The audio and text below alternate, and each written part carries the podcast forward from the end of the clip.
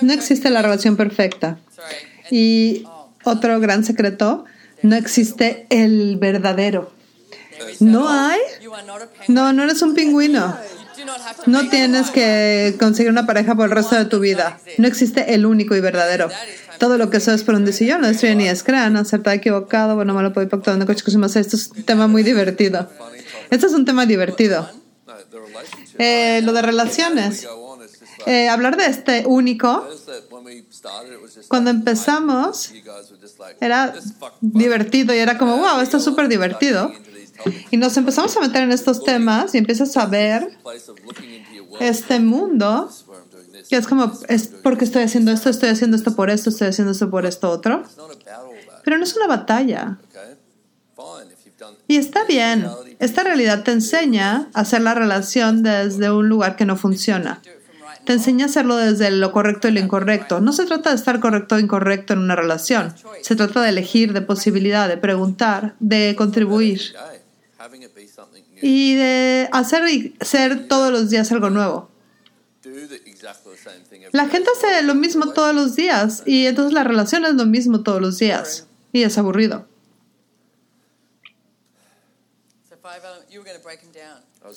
Los ibas a explicar y la, relación, la habitación se va a poner a gritar.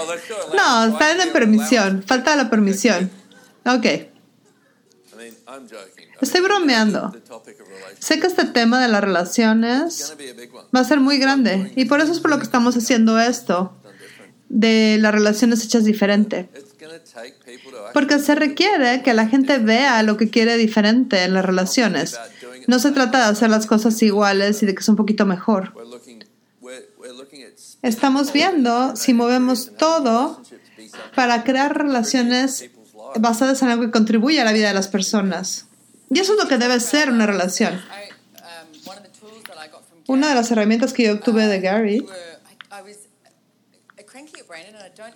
estaba gruñona con Brandon y no siquiera recuerdo por qué.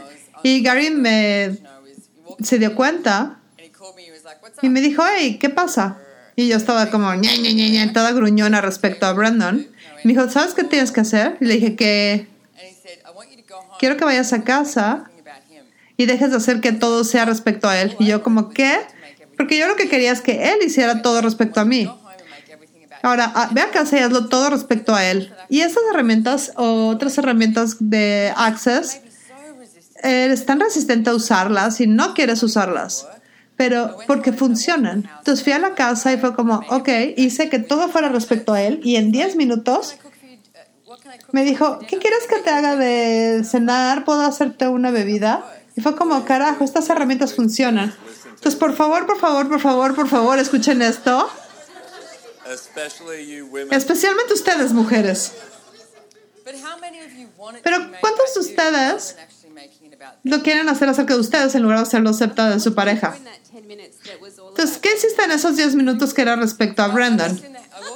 Caminé, llegué a la casa y recuerdo que él estaba en la cocina y entré a la casa y empecé a preguntarle cómo estás.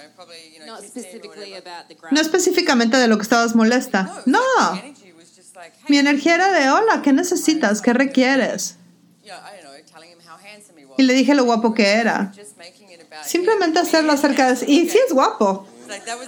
Esa era una cosa diaria. O sea, sigue siendo guapo.